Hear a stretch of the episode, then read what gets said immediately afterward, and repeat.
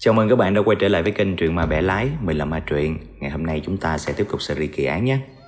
Lâu rồi chúng ta chưa có quay về Nhật Bản, hôm nay sẽ là một vụ án xảy ra tại Nhật Bản. Và vụ án này là một vụ án có rất là nhiều tình tiết, gây cấn, ly kỳ. Nói chung là nó hơi lằng ngoằng chút xíu, các bạn nhớ chú ý lắng nghe để đừng bỏ lỡ những cái tình tiết quan trọng trong câu chuyện nhé.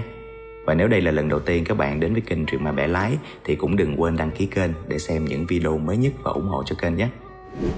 Vụ án này xảy ra tại thị trấn Maruyamacho, quận Shibuya, Tokyo, Nhật Bản các bạn. Ở đây nó có một con phố và nó là cái nơi tập trung cho các thể loại vui chơi của người lớn. Nó có rất là nhiều loại hình. Tại đây thì từ thế kỷ 19 đã có rất là nhiều geisha hoạt động tại đây. Nói về geisha thì chắc nhiều bạn cũng đã biết rồi.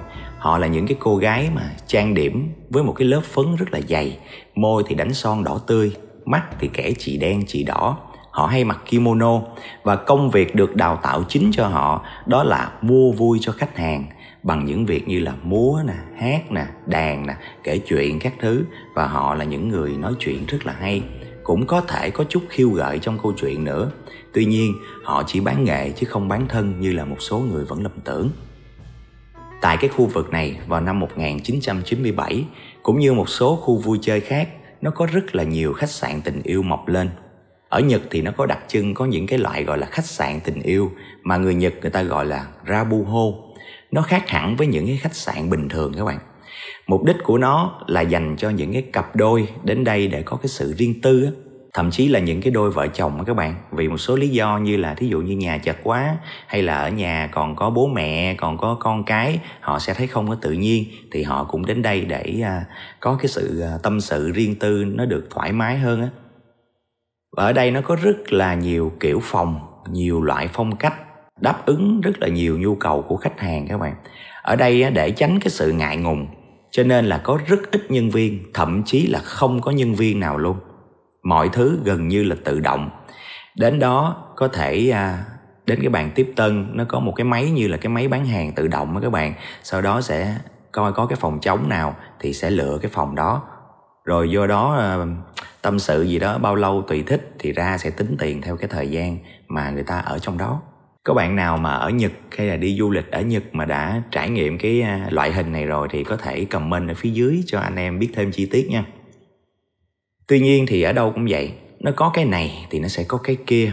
Ngoài những cái khách sạn tình yêu đúng chuẩn như mình vừa nói thì nó cũng có những cái khách sạn về cách thức hoạt động thì nó cũng tương tự như vậy nhưng mà nó tồi tàn và cũ kỹ hơn rất là nhiều.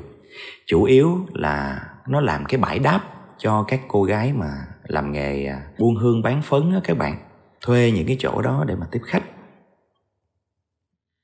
Vào ngày 18 tháng 3 năm 1997 tại một cái khách sạn bãi đáp giống như vậy, có một người đàn ông là người Nepal, tên là Ram, đã đi kiểm tra xung quanh cái khách sạn đó một lượt. Anh ta không phải là chủ khách sạn nhưng mà là người quen, là bạn của chủ khách sạn.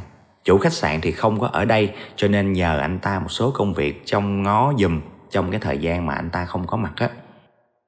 Khi cái người đàn ông Nepal này đi ngang cái căn phòng mang cái số 101 thì đây là một trong những cái căn phòng mà cái người chủ đã báo với anh ta rằng đã được khách thuê đức trong vòng một tháng. Chuyện tiền bạc đã tính hết rồi, không có cần phải quan tâm khi mà anh ta đi ngang cái phòng đó thì vô tình anh ta thấy cái cửa sổ nó mở hé hé.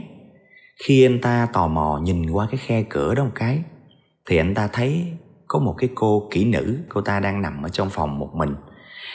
Tất nhiên cái chuyện này nó cũng bình thường thôi, cái khu này để làm cái chuyện đó mà, cho nên là cái chuyện à, các cô kỹ nữ à, sau khi mệt mỏi thì có thể nằm ngủ ở đó hoặc thậm chí là à, say xỉn ở đâu đó rồi về đó nằm thì cũng là một cái chuyện rất là bình thường. Anh ta cũng không để ý và tiếp tục đi xem một số cái phòng khác lanh quanh xem có vấn đề gì không. Không có thì anh ta quay về nhà của anh ta cũng nằm kế bên cái khách sạn tình yêu này luôn.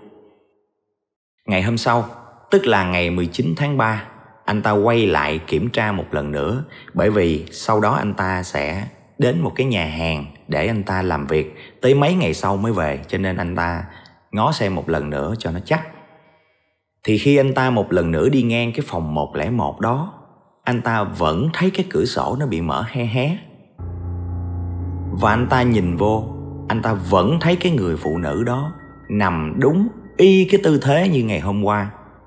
Không có lý nào nằm ngủ lâu như vậy. Đã vậy còn không đổi thế nữa điều này là bất thường đúng không? Đã vậy, khi anh ta ghé mũi vô, lúc mà nhìn qua khe cửa thì cái mũi mình nó sát cái khe cửa, thì cái hơi máy lạnh nó đưa ra, nó có kèm theo một cái mùi gì đó. Nó ngộ lắm. Anh ta đã thử gõ cửa nhưng mà không có thấy ai phản hồi. Sau đó anh ta dùng tay đẩy nhẹ một cái, thì cái cửa đó nó mở ra luôn. Nó không được khóa từ bên trong các bạn. Khi anh ta bước vào trong là anh ta chú ý đầu tiên là cái người phụ nữ đó. Nhưng mà, trời đất ơi, đó không còn là một người phụ nữ đang sống nữa. Da mặt của cô ta đã chuyển màu, rõ ràng đã trở thành một cái xác chết. Lúc này anh ta đã quá sợ hãi và đã gọi cho cảnh sát. Khi cảnh sát đến hiện trường thì họ nhận thấy cái căn hộ hay là cái căn phòng này nó rất là nhỏ, chỉ hơn 10 mét vuông thôi các đồ dùng ở trong phòng như là tivi à, máy lạnh hay là tủ lạnh đều rất là cũ kỹ. Không có phát hiện được một cái dấu vân tay nào ở đây hết. Khả năng là hung thủ sau khi gây án đã có cái bước lau dọn hiện trường. Bác sĩ pháp y cũng đã tiến hành khám nghiệm sơ bộ. Người ta nhận thấy nạn nhân mặc một cái áo khoác màu be và một chiếc váy màu xanh. Cô ta cao tầm khoảng 1m69 nặng khoảng 44-45 kg cô ta khoảng tầm từ 30 đến 40 tuổi ở trên cổ cô ta có một vết bầm và đây chính là dấu vết của một người nào đó đã siết cổ cô ta bằng dây cho đến chết theo cái mức độ phân hủy của thức ăn tìm thấy trong bao tử của cô ta thì người ta phán đoán rằng cô ta đã chết cách đây là 10 ngày rồi. Ngày phát hiện ra là ngày 19 thì có thể cô ta đã chết vào ngày 9. Quần áo của nạn nhân rất là gọn gàng, không có cái dấu hiệu gọi là chống cự, ẩu đả hay là phản kháng. Bên cạnh nạn nhân có một cái túi sách đã bị mở toang, ở trong đó chỉ còn vài yên tiền lẻ thôi. Có một cái cuốn sổ màu đen và 28 cái bao cao su. Ở trong toilet, người ta tìm thấy một cái bao cao su đã qua sử dụng. Và tại hiện trường, người ta còn tìm thấy 22 xà lông ở vùng kính được cho là của nam giới còn vương vãi lại ở trong cái hiện trường này. Nói tới đây thì có thể có nhiều người suy đoán rằng đây chỉ là một cái vụ việc nó cũng đơn giản thôi, đúng không? Một cô gái bán hoa à, thuê phòng để tiếp khách rồi à, sau khi xong việc thì có thể đã có xích mích gì đó về chuyện giá cả có thể là người kia không trả tiền đòi chơi thiếu hay là sao đó hoặc là cái kẻ đó đã có dụng ý cướp tiền của cô ta cho nên đã ra tay sát hại và lấy đi những cái số tiền mà cô ta đang có trong bóp và những cái chuyện như vậy thì ở một cái khu vực ăn chơi mà phức tạp và hỗn độn như thế này thì cái chuyện nó xảy ra nó cũng không phải là cái chuyện gì quá lạ lẫm Tuy nhiên, khi họ xem giấy tờ tùy thân của cô ta và xác minh được danh tính của cô ta thì họ biết vụ việc này không hề đơn giản mà nó mở ra một bí ẩn rất lớn. Cô ta tên là Yasuko Watanabe, năm đó cô ta 39 tuổi. Cô ta còn độc thân và căn cứ trên thẻ lao động của cô ta thì người ta thấy chức danh của cô ta là Phó Giám đốc Bộ phận Nghiên cứu thuộc Tổng Công ty Điện lực Tokyo cái tổng công ty điện lực Tokyo này người ta gọi tắt là TEPCO các bạn là một công ty cung ứng và kinh doanh dịch vụ điện ở Nhật Bản, một công ty rất là lớn với doanh thu hàng năm rất là cao. Những nhân viên làm việc ở đây mức lương của họ cũng cao ngất ngưỡng luôn các bạn. Và với chức danh phó giám đốc bộ phận như cô ta thì mức lương khoảng hơn 10 triệu yên một năm, tức là khoảng 1 tỷ 7 tiền Việt các bạn. Như vậy tính ra tròm trèm mỗi tháng tiền lương của cô ta cũng phải tầm 140 triệu hơn. Với cái mức lương này ở cái thời điểm đó mà ngay cả ở cái thời điểm hiện tại này thì nó cũng rất là khủng rồi. Có thể gọi là nằm ở tầng lớp thượng lưu rồi chứ đừng nói là nó nằm ở thời điểm năm 1997. Sau này người ta điều tra thêm, người ta biết rằng cô ta không hề mắc một cái khoản nợ nào hết. Ở trong tài khoản còn rất là nhiều tiền. Như vậy, cô ta rõ ràng là một người rất là giàu có với một cái mức lương khủng ở công ty điện lực vậy mà tại sao cô ta lại chết ở một cái khu vực hỗn tạp của những cái cô gái bán hoa như thế này chuyện gì đang xảy ra vậy đâu có lý nào buổi sáng cô ta đi bán điện buổi tối cô ta đi bán hoa kiếm thêm đâu nó vô lý hết sức các bạn chúng ta sẽ trả lời cho cái bí ẩn này Cô Yasuko Wanataba sinh vào ngày 7 tháng 6 năm 1957. Cô ta sinh ra trong một cái gia đình rất là ưu tú, rất là khá giả. Bố cô ta cũng là một cựu nhân viên của công ty điện lực Tokyo. Mẹ của cô ta thì từng tốt nghiệp Đại học Nữ sinh Nhật Bản. Ngay từ nhỏ do trong một cái gia đình nề nếp và gia giáo như vậy, cho nên cô ta đã được học hành rất là tử tế. Và ngoài ra cô ta cũng rất là thông minh, cho nên cái việc học của cô ta rất là thuận lợi. Khi lớn lên cô ta đã được nhận vào khoa kinh tế của Đại học Keio. Nó là một cái trường đại học rất là danh tiếng và rất là lâu đời của Nhật Bản các bạn. Và tại cái ngôi trường này cô ta luôn đạt điểm xuất sắc. Sau khi tốt nghiệp thì Yasuko đã được nhận vào làm việc ở một công ty lớn, đó chính là công ty điện lực Tokyo. Và ở thời điểm cô ta mất, cô ta giữ chức danh là phó giám đốc bộ phận của tổng công ty Quả thật lương tháng của cô ta là hơn 10 triệu yên một năm. Và với cái mức lương đó rõ ràng cô ta thuộc cái tầng lớp thượng lưu. Vậy mà tại sao cô ta phải đi làm gái bán hoa? Nghe nó có ngộ không? Quá ngộ đi chứ, không thể tin được đúng không các bạn? Vậy mà nó lại là sự thật các bạn ạ. À. Người ta đã điều tra được giống như cô ta đang sống ở hai thế giới vậy. Và cái chuyện nó bắt đầu khoảng năm 1989 hoặc là 1990 Tính từ thời điểm cô ta chết là 7 hoặc 8 năm gì đó Và nó đúng là hai thế giới Một thế giới của ánh sáng và một thế giới của bóng tối luôn các bạn Ban ngày cô ta đi làm ở công ty điện lực Sang trọng, đỉnh cao Đến chiều tan làm Cô ta trang điểm đậm, Đội tóc giả, Lấy một cái tên khác là Sioki Rồi sau đó bắt tàu điện đi đến cái khu phố tại Shibuya để làm một cái nghề mà người ta coi là rẻ mạt, mà xã hội coi là hèn kém, giống như nằm ở dưới đáy xã hội ấy các bạn. Và cô ta đã làm như vậy khoảng 7-8 năm rồi, cho đến khi cô ta không quay về được nữa. Mẹ của cô ta có biết chuyện này không? Biết. Hồi đó khi mà biết cái chuyện này các bạn, thì mẹ của cô ta cũng gần như là phát điên nhưng mà sau một khoảng thời gian dài khuyên ngăn không được, và những cái điều mà cô ta nói ra đã làm cho mẹ của cô ta buộc phải chấp nhận cái chuyện đó cô ta đã nói với mẹ rằng, chỉ có cách này mới có thể làm cho cô ta tiếp tục sống được chỉ có thể thỏa mãn cái nhu cầu thể xác mới giúp cho cô ta đủ sức để mà đối mặt với những cái căng thẳng, những cái áp lực trong cuộc sống mà cô ta phải gánh chịu cô ta đã phải gánh chịu những điều gì cái cú sốc đầu đời của cô ta là năm 20 tuổi. Lúc đó, cha của cô ta đột ngột qua đời vì bệnh ung thư. Từ nhỏ thì cái tính cách của cô ta vốn đã rất là mong manh rồi.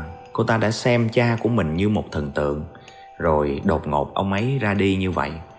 Ở cái thời điểm đó thì mẹ của cô ta cũng rất là đau khổ. Cũng cố gắng tìm quên bằng cách là lao đầu vào công việc. Cho nên ít có thời gian để quan tâm đến cảm xúc của Yasuko hơn và từ đó dần dần cô ta đã bị rơi vào trầm mặc.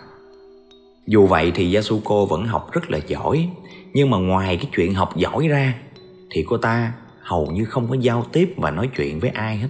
Cô ta không có bạn, cho đến khi cô ta đi làm ở công ty điện lực cũng vậy.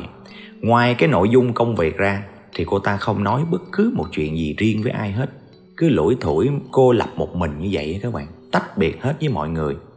Ban đầu thì các đồng nghiệp cũng thấy cũng muốn tiếp cận nhưng mà sau này thấy cổ kiểu lập dị quá cho nên dần dần cũng né ra. Họ cũng nghĩ là cô này rất là giỏi trong công việc chuyên môn cô ta làm ở bộ phận nghiên cứu mà. Cho nên có thể những cái người thiên tài người ta cũng hay có những cái gì đó quái dị nhưng mà thôi cũng kệ đi cũng chẳng biết làm sao và bởi vì công việc đòi hỏi một cái sự tìm tòi nghiên cứu rất là nhiều áp lực cho nên Yasuko đã mắc một cái chứng biến ăn rất là trầm trọng. Cô ta ăn rất là ít Chủ yếu là uống vitamin thôi. Cô ta cao tới 1m69 Nhưng mà chỉ nặng có 40kg Là các bạn biết cô ta ốm đến cỡ nào rồi đó.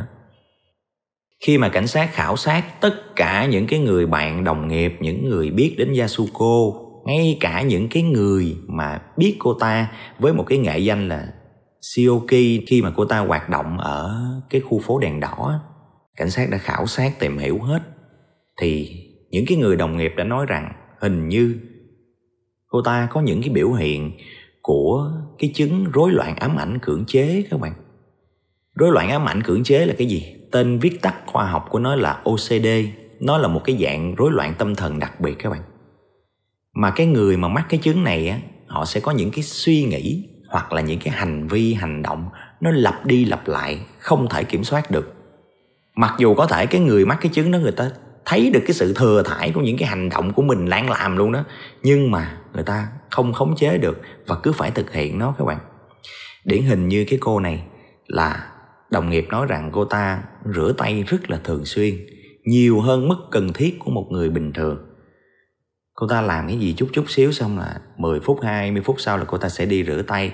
Mặc dù nãy giờ cũng không thấy đụng chạm gì đến cái vấn đề gì mà bị dơ tay hay gì, cô ta cũng sẽ đi rửa tay. Cứ như vậy lặp đi lặp lại hoài. Một nhân viên của siêu thị tiện lợi ở khu phố đèn đỏ đã cho cảnh sát biết rằng, trong nhiều năm trời cô ta đến đây, dường như cô ta chỉ mua cùng một hiệu bia và cũng chỉ mua đúng ba lon.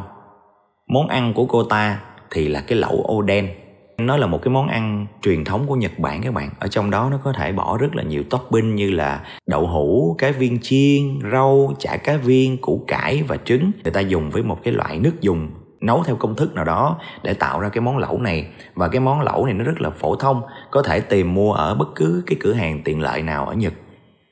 Nhưng mà nó ngộ một cái như mình nói ban đầu, cái lẩu ô đen là nó nhiều thứ topping trong đó lắm. Đậu hũ nè, trứng, rồi cá viên chiên, rồi rau các thứ. Thì người ta để lên những cái khay đó, rồi à, khách sẽ tới à, tự lựa rồi đem ra để cho nhân viên người ta bỏ vô hộp và tính tiền. Thay vì lựa những cái món đó bỏ vô chung cái hộp, xong rồi ra cho nhân viên chế nước dùng vô rồi hâm nóng lại hay sao đó. Nhưng mà cổ không làm vậy. Cổ lựa riêng, đậu hũ, cổ bỏ một cái hộp riêng. Trứng, cổ bỏ một cái hộp riêng rau của bỏ một cái hộp riêng. Sau đó cổ yêu cầu cái nhân viên của cái cửa hàng tiện lợi đó đó là đổ cái nước dùng á, thay vì đổ vô con tô hay không, đổ hết ra mấy cái tô đó luôn. Là nó thành 4 năm tô vậy. Tất nhiên ở chuyện tính tiền nhiều hơn hay sao thì mình không biết. Nhưng mà nó khác người ta ở chỗ đó.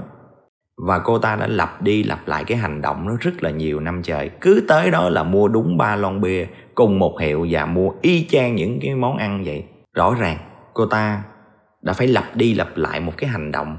Người bình thường cho dù có thích món đó như cỡ nào đi, thì người ta cũng không bao giờ lặp lại đúng cái số lượng mà đúng một cái loại đó trong suốt một thời gian dài. Cái thứ hai nữa là ban ngày thì cổ không ăn, nhưng mà ban đêm thì với cái số lượng đó thì nó cũng nhiều hơn so với người bình thường đó các bạn. Tóm lại là từ cái cú sốc bố mất khi cô ta 20 tuổi rồi kèm theo sau này vướng vô cái hội chứng biến ăn, rồi chứng rối loạn ám ảnh cưỡng chế, rất là nhiều thứ khác, cũng như công việc rất là nặng nề. Để kiếm được cái đồng lương cao như vậy thì cái công sức, nghiên cứu của cô ta cũng phải bỏ ra rất là nhiều, đã làm cho giống như cô ta bị xoáy vào một cái hố đen nào đó mà không thể thoát ra được. Muốn giải tỏa căng thẳng đó, cô ta sẽ dùng cái cách thỏa mãn cái thể xác của mình trước, và cô ta đã lựa cái nghề bán hoa vào ban đêm. Ở thời điểm đó sau cái câu chuyện này thì nhiều người đã chơi theo hệ tâm linh à, cũng nói có thể cô ta bị dông nhập hay là sao đó. Hay là một cái thế lực nào đó không phải cô ta hoặc là ít ra thì cô ta giống như là có hai cái nhân cách. Một cái nhân cách thì là người bình thường một kỹ sư và một cái nhân cách khác lại là một cô gái bán hoa và họ trao đổi cùng một cơ thể mà họ thay đổi cái thời gian hoạt động, ban ngày chia ra người này, ban đêm chia ra người kia. Chứ họ cũng không thể nào có một cái cách nào giải thích nó hợp lý hơn đối với cái trường hợp này. Ok, như vậy là đã nói về cái phần mà tại sao cô ta có cuộc sống ban ngày và ban đêm khác nhau như vậy. Tạm thời là như vậy ha các bạn. Chúng ta sẽ quay lại cái tiến trình điều tra, truy tìm hung thủ của cái vụ án này. Ban đầu thì cảnh sát cũng đã nghi ngờ cái người đàn ông tên Ram là cái người đã báo án, người Nepal á.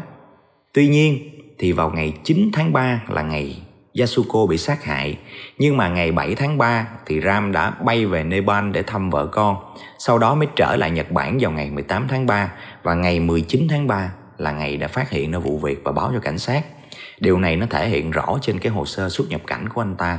Chuyện này có thể xác minh được và bằng chứng ngoại phạm rất là rõ ràng. Anh ta không phải là hung thủ. Khi mà người ta mở cái cuốn sổ màu đen mà tìm thấy trong ví của cô ta đó thì người ta thấy ghi cùng một kiểu. Ban đầu là những con số sau đó là tên một ai đó sau đó lại là một con số ví dụ như là 3.4 à, thứ bảy Hishimoto 20 ngàn rồi một con số gì đó rồi Tanaka rồi 35 ngàn vân vân vân vân. Ban đầu thì người ta không hiểu nó là cái gì nhưng mà khi hỏi một số cái cô gái làng chơi khác thì người ta biết được rằng cái này nó giống như là cái người ta ghi lại những cái khách hàng để nếu mà có khách hàng quen thì ghi chú và số điện thoại lại, bởi vì cô ta không có sử dụng điện thoại di động ở thời điểm đó. Thì cái số đầu tiên thì có thể là ngày tháng năm. Cái số thứ hai là tên của một ai đó, là của khách nhưng mà tên thật hay tên giả thì cái chuyện đó tùy khách người ta muốn nói tên thật tên giả cũng không thể biết được. Và ở phía sau á là cái số tiền để mà thực hiện cái uh, giao dịch buôn hương bán phấn. Và người ta để ý ở trong cái cuốn này cái giá nó dao động từ 40 ngàn yên nhưng nó cũng có những lần nó chỉ có 2 ngàn yên cô ta đều ghi vô cái cuốn sổ đó. Cái giá nó chênh lệch lắm rõ ràng cô ta làm đâu phải là vì tiền và qua cái cuốn sổ này, cảnh sát đã đặt một cái nghi ngờ, đó là cái người khách cuối cùng của cô ta vào cái ngày hôm đó khả năng sẽ là thủ phạm. Họ đã tìm được cái người khách gọi là cuối cùng ghi trong mấy cuốn sổ đó. Người ta tìm ra một người tên là Nagaoka Ichiro. Tất nhiên đây là tên giả, nó sẽ bảo mật cho cái người à, có liên quan đó các bạn. Và theo cái ghi chép đó thì anh ta đã gặp cô ta tiến hành giao dịch vào lúc 7 giờ tối của ngày 8 tháng 3 rạng sáng ngày 9 tháng 3 là cô ta đã bị giết. Cái người này 43 tuổi, đã có gia đình Cảnh sát đã mời anh ta lên và anh ta đã khai rằng anh ta rất là hay thường xuyên trốn vợ đi ra ngoài để tìm của lạ. Tuy nhiên thì anh ta hay nói là đi bàn công chuyện làm ăn, cho nên là thường về nhà trước 10 giờ tối. Ngày hôm đó khi mà giao dịch với lại Yasuko xong từ 7 giờ đến 9 giờ á, mây mưa xong thì anh ta đã đón tàu điện ngầm để trở về nhà và cái thời gian di chuyển đó khoảng chừng một tiếng. Có nghĩa là cũng khoảng 10 giờ là anh ta đã về tới và cái chuyện này thì cái chỗ bán vé của nhà ga có thể xác nhận được và thời điểm nó cũng không có quá trễ. Có nhiều nhân chứng đi chung cái cái toa tàu điện ngầm đó người ta có thể làm chứng được cho anh ta và cảnh sát đã xác minh làm rõ cái điều này, cho nên anh ta đã không còn nằm ở trong cái danh sách bị tình nghi nữa. Cảnh sát suy luận tiếp theo rằng, cái người này không phải là người cuối cùng. Có thể sẽ có một người khách cuối cùng nữa. Nhưng mà thường sau khi thực hiện xong giao dịch, thì Yasuko mới có thời gian để ghi thông tin của cái người đó vô, cũng như là ghi cái giá tiền sau khi thực hiện xong vô. Nhưng khi gặp người khách cuối cùng thì đã xảy ra án mạng, cho nên cô ta không thể ghi tên của cái người đó vô cuốn sổ được. Có một nhân chứng đã nhìn thấy vào khoảng 11 giờ 25 đêm ngày 8 tháng 3 anh ta thấy có một người phụ nữ ăn mặc y chang của Yasuko đã bước vào cái căn phòng 101 đó cùng với một người đàn ông khác. Và cái người đàn ông đó cũng cao khoảng khoảng của ta, nhích nhích hơn một chút xíu. Nhưng mà nhìn không có rõ mặt cũng rõ mũi gì hết. Và thứ hai nữa là thường người ta cũng không chú ý nhiều bởi vì cái chỗ đó là cái chỗ để thực hiện mấy cái chuyện đó mà. Tiếp đó có một cái cô gái cũng ờ, cùng cái ngành đó đưa khách lên thì đi ngang qua thời điểm đó là gần 0 giờ tức là 12 giờ đêm ấy, thì cô ta có nghe trong phòng có tiếng động. Nhưng mà sau khi tiếng sau cô ta hoành lại là khoảng gần 1 giờ sáng thì đã không còn nghe tiếng động gì nữa. Nhưng mà tất nhiên cô ta cũng lo chuyện cô ta đâu có quan tâm nhiều cái chuyện đó. Và cái điều này thì cơ bản nó đã trùng với cái bản báo cáo của pháp y về cái thời điểm mà Yasuko tử vong. Vậy là nó có thể xảy ra một trong hai trường hợp. Một là có thể cái người khách cuối cùng đó đã ra tay sát hại Yasuko. Hai là không phải người đó thì là một người nào đó đã lẻn vào. Không có cái chuyện giao dịch thể xác với Yasuko nhưng đã lẻn vào và giết chết cô ta và lấy hết tiền. Chỉ có một trong hai loại đó thôi. Như vậy thì, những người nào có cái chìa khóa của cái căn phòng đó sẽ thuộc diện tình nghi. Cảnh sát đã quay lại thẩm vấn kỹ cái anh chàng tên ram là người nepal, cái người mà đã báo án và cái người chủ thực thụ của cái căn hộ đó. Và họ đều thống nhất rằng chỉ có một cái bộ chìa khóa chung, mỗi một phòng có một chìa khóa được lồng vô chung một cái, gọi là một cái dòng đó. Và cái anh chủ thực thụ đó đã gửi lại cho ram khi mà anh ta không có mặt ở đây. Như đã nói ban đầu, anh ta không thường xuyên có mặt ở đây. Cho nên là nhờ ram quản lý giùm thì đã đưa cái bộ khóa đó cho ram và chỉ có một bộ đó thôi.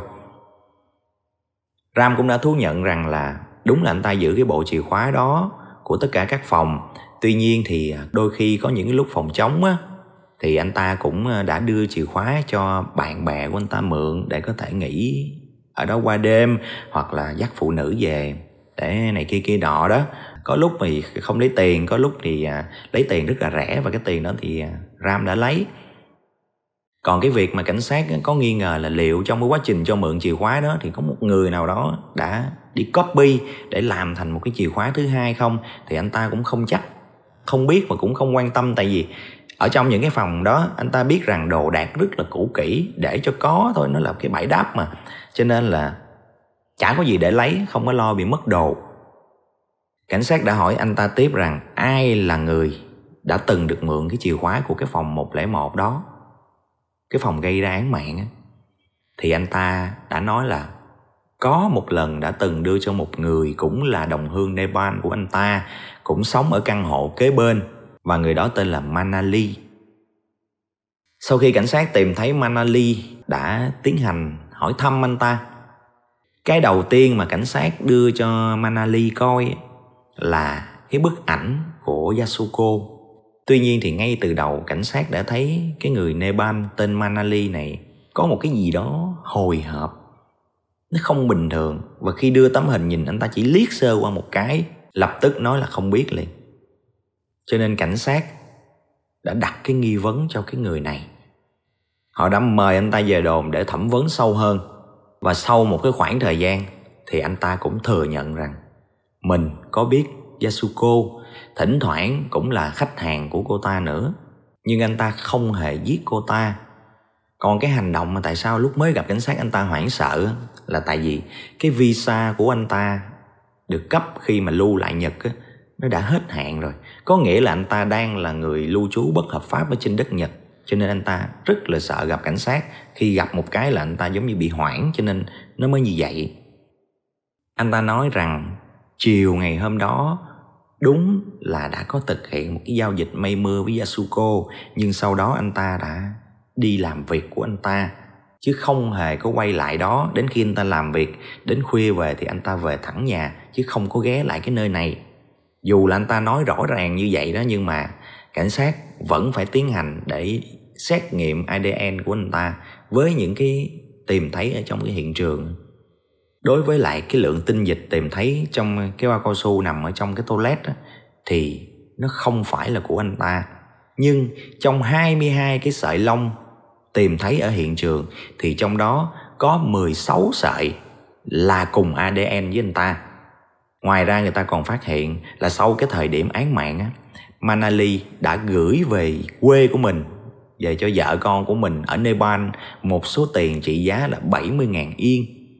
Mà căn cứ vào sổ tay ghi chép của Yasuko thì cái ngày tiếp khách hôm đó cô ta đã thu về khoảng chừng 50.000 yên. Nhưng mà tại hiện trường chỉ còn vài đồng lẻ thôi. Như vậy thì cái số tiền đó có thể là Manali đã lấy đi cộng với cái tiền của anh ta có để mà gửi về gia đình trước những cái chứng cứ về ADN rồi các tình huống thì cảnh sát đã chính thức bắt giữ Manali vì tội giết người vào tháng 5 năm 1997 và đã kết án chung thân đối với anh ta vào tháng 6 năm 1998. Câu chuyện đến đây à, đã hết chưa? Chưa hết các bạn. Đến năm 2012, sau rất là nhiều lần kháng cáo trong suốt 15 năm trời các bạn. Thì ở cái phiên tòa cuối cùng, phía luật sư biện hộ của Manali đã cho rằng tất cả những cái bằng chứng kết tội Manali chỉ là bằng chứng tình huống không đủ để kết tội trong khi có những cái chứng cứ ngoại phạm của Manali đã không được xem xét. Ví dụ như cái số tiền 70.000 yên gửi về nhà thì Manali khai rằng tiền đó là tiền anh ta dành dụm. Bởi vì anh ta cái visa đã hết hạn rồi anh ta đang thuộc cái dạng lưu trú bất hợp pháp. Những cái đơn vị hay là những cái nhà hàng mà thuê anh ta làm việc á, thì không thể nào lập một cái bảng lương như cái người mà cư trú hợp pháp được. Họ chỉ có thể làm tính tiền công theo ngày đó ngày nào xào ngày đó làm xong là trả tiền đi về chứ không có làm được như giống như người bình thường. Cho nên anh ta không thể chứng minh được cái nguồn gốc của số tiền 70.000 yên thôi. Nhưng mà cảnh sát cũng đâu có bằng chứng nào xác thực được rằng trong 70.000 yên đó, có 50.000 yên là lấy từ trong ví của Yasuko đâu rồi cái thời điểm xác định được anh ta rõ ràng nhất, đó là cái vé tàu điện ngầm khi mà Manali đi làm về bằng tàu điện. Lúc đó là 23 giờ 5 phút, và nếu mà muốn là chạy bộ được đến cái khu vực của Yasuko để gặp Yasuko vào lúc 23 giờ 15 như là một nhân chứng đã nhìn thấy hai người cùng đi vào về mặt lý thuyết thì hợp lý chạy được. Nhưng mà đó là chạy cái đường thẳng chưa kể là từ cái nhà ga đó, cái con đường ngắn nhất đến được cái khu vực Yasuko là cũng phải quẹo qua nhiều cái tuyến đường nữa. Không lẽ cứ duy trì được cái tốc độ ổn định mà mà 6 7 mét một giây 6 7 mét một giây chạy hoài vậy, cua quẹo không giảm tốc luôn, thì nó không có hợp lý. Cảnh sát cũng có lập luận rằng nếu anh ta đi bằng taxi hoặc bằng xe đạp thì vẫn kịp chứ tuy nhiên, cảnh sát cũng không có bằng chứng là anh ta đã đi bằng xe đạp hay là taxi hay là bất cứ một phương tiện giao thông nào khác. Rồi cái chứng cứ mà cảnh sát dùng để buộc tội nữa, đó là 22 sợi lông, trong đó có 16 sợi trùng với anh ta. Nhưng anh ta có khai rằng chiều hôm đó đã có cái sự mây mưa với lại Yasuko mà, cho nên cái chuyện để lại ADN là bình thường. Đã vậy, sáu cái sợi còn lại không xác định được là của ai hết cho nên đâu có thể dùng cái bằng chứng đó mà kết tội Manali nói chung là cộng thêm cái quá trình mà mà của luật sư bào chữa chảnh cái quá trình đấu tranh trên tòa án thì nó cũng dài lắm các bạn tuy nhiên thì cuối cùng tòa án cũng đã phải tuyên bố Manali vô tội, thả tự do cho anh ta và bồi thường một số tiền là 68 triệu yên, cũng hơn 11 tỷ đồng tiền Việt Nam để cho 15 năm ngồi tù oan. Như vậy, rõ ràng là hung thủ. Thật sự cũng chưa được tìm ra. Và cái vụ án này cho đến bây giờ nó vẫn là một bí ẩn chưa phá giải được các bạn. Tuy nhiên ở cái thời điểm đó do cái thân phận của Yasuko quá đặc biệt đi cho nên rất là nhiều người người ta cũng bàn luận tìm hiểu. Nó cũng có một số cái thông tin trên báo chí được cho là thuyết âm mưu về cái chết của cô ta. Đó là về cái quá khứ của cha của Yasuko cũng là một kỹ sư của cái công ty điện lực Tokyo mà cô ta làm. Ở cái thời điểm đó, cái nhà máy điện lực Tokyo đó nó không những là một cái nhà máy điện lớn nhất Nhật Bản mà nó cũng là một trong những nhà máy điện hạt nhân tầm dốc thế giới luôn các bạn nhưng mà cha của Yasuko là một trong những cái người phản đối kịch liệt về cái vấn đề làm cái năng lượng điện hạt nhân. Bởi vì anh ta nói rằng cái địa chất ở Nhật Bản nó rất là phức tạp. Mà đúng rồi, Nhật Bản nó động đất hoài, các bạn biết rồi đó. Cái địa chất mà nó cứ bị thay đổi liên tục như vậy, nếu mà làm nhà máy điện hạt nhân, tuy cái nguồn lợi và cũng như là cái năng lượng nó mang lại rất là lớn, nhưng với cái tầng địa chất này khi xảy ra sự cố thì nó rất là nguy hiểm. Thì quả thật, sau này nó cũng có một cái vụ rò rỉ điện hạt nhân ở Nhật Bản gây ra rất là nhiều hậu quả từ sau cái vụ sóng thần. Các bạn có thể tìm hiểu thêm ha. Rồi sau này ban đầu Yasuko vô đó làm việc ở cái phòng nghiên cứu, lúc đầu làm lính thì cô ta cũng làm việc cũng bình thường. Nhưng khi cô ta lên tới cái vị trí mà phó giám đốc bộ phận, cô ta được coi nhiều tài liệu hơn, những cái bản lưu, những cái hồ sơ lưu của cái công ty điện lực đó. Và cô ta đã phát hiện ra rằng cha cô ta là một trong những cái người phản đối kịch liệt về cái vấn đề làm điện hạt nhân ban đầu thì chưa, nhưng mà đến lúc cô ta phát hiện ra điều đó, cô ta cũng bắt đầu là một trong những cái người phản đối cái công ty điện đó, thí nghiệm và tạo ra cái điện hạt nhân. Thì người ta đặt ra một cái thuyết âm mưu là liệu có phải đây là một cái sự bịt miệng của một cái giới tài phiệt nào? Bởi vì khi cô ta giả sử có ý đồ công bố toàn bộ những cái điều gì đó của công ty đó ra ngoài sẽ ảnh hưởng rất là lớn, mà ảnh hưởng tới công ty, đồng nghĩa tới ảnh hưởng tới lợi nhuận tới tiền bạc của họ. Người ta cũng dự đoán là có thể như vậy. Tất nhiên, đây là cái thuyết âm mưu, chứ không phải là những cái điều được xác minh nha các bạn. Mình phải nhắc lại cái điều đó. Như vậy là bỏ qua, nếu mà chúng ta bỏ qua luôn những cái thuyết âm mưu đó, thì cuối cùng cái vụ án này tưởng chừng đã tìm ra hung thủ. Nhưng cuối cùng cái người hung thủ đó về mặt pháp luật đã trắng án. Và cái vụ án này, cho đến bây giờ, nó vẫn còn là một bí ẩn các bạn hy vọng rằng biết đâu trong tương lai, khi công nghệ phát triển hơn và họ khởi tạo lại cái vụ án này, người ta có thể tìm ra được hung thủ thật sự của cái vụ án bí ẩn.